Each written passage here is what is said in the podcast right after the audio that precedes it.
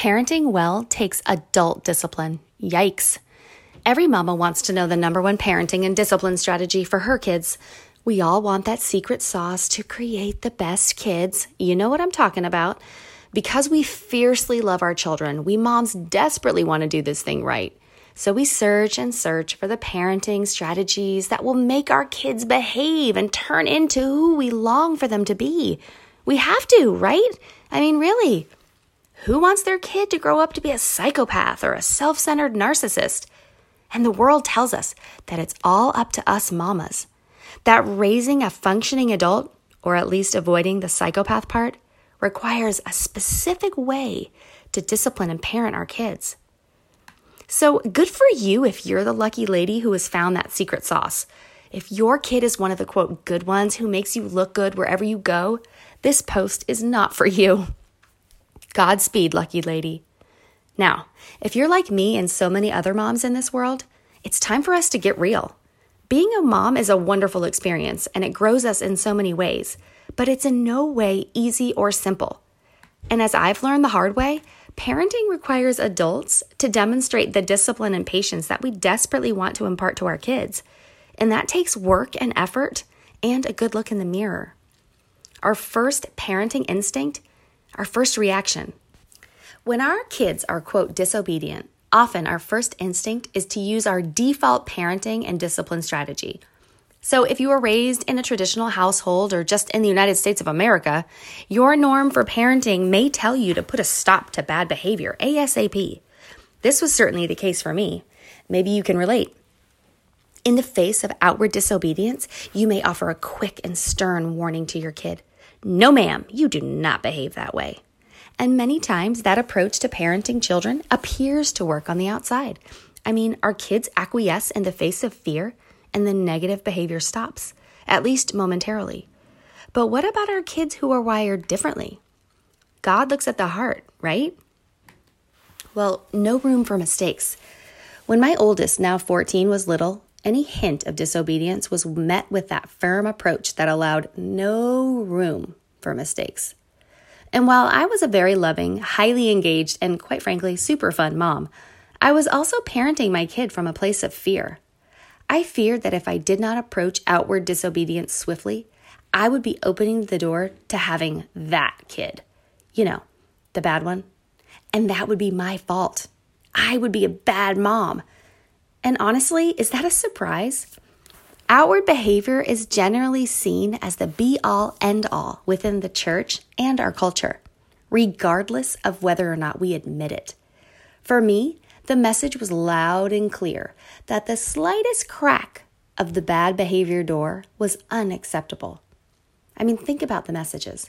The messages that tell us that our value as a mom is based on our kids' behavior. She had better nip that behavior in the bud. Or a good mom has a good kid.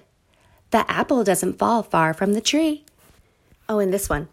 A good kid behaves the way all the adults around them wants. You need to give your Aunt Sally a hug regardless of how you feel. It's just polite. Oh my word, I think I just threw up a bit. Ugh. The ultimate goal. But is the ultimate goal of our parenting to simply stop bad behavior in the moment? I'm not so sure.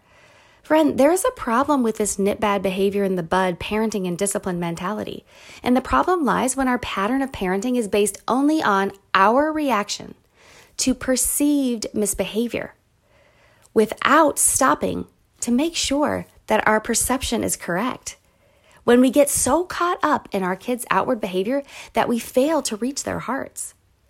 When we assume that a child who is screaming bloody murder in the church foyer is just being a brat, except he's actually overwhelmed by all of the sounds and the smells and the fear of being left with strangers in the nursery.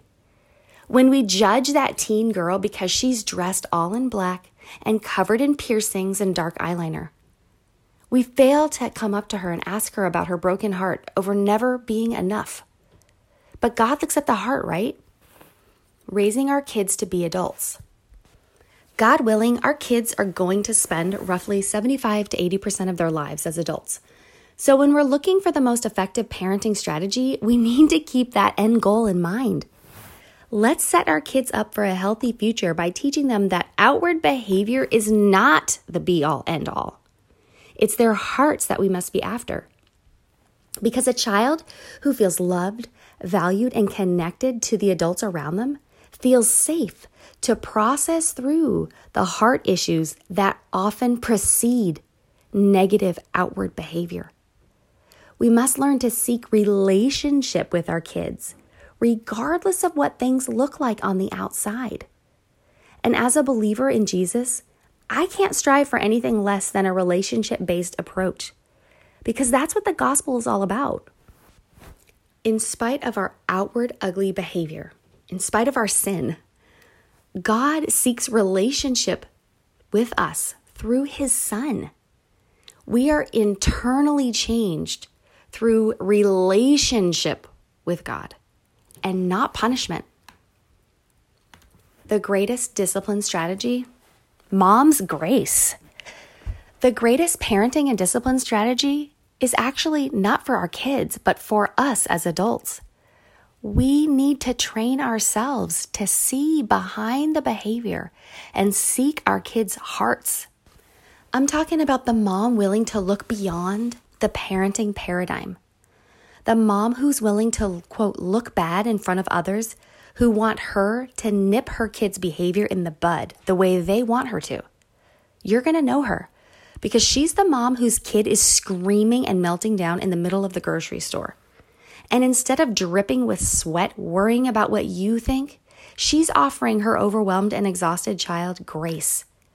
And when that mama hears an old lady saying something like, she had better get her kid under control, that mama could care less.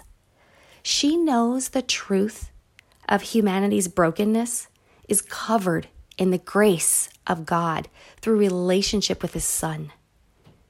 Grace and truth. Let's go with God on this one, friend. For the sake of our kids, let's go with God.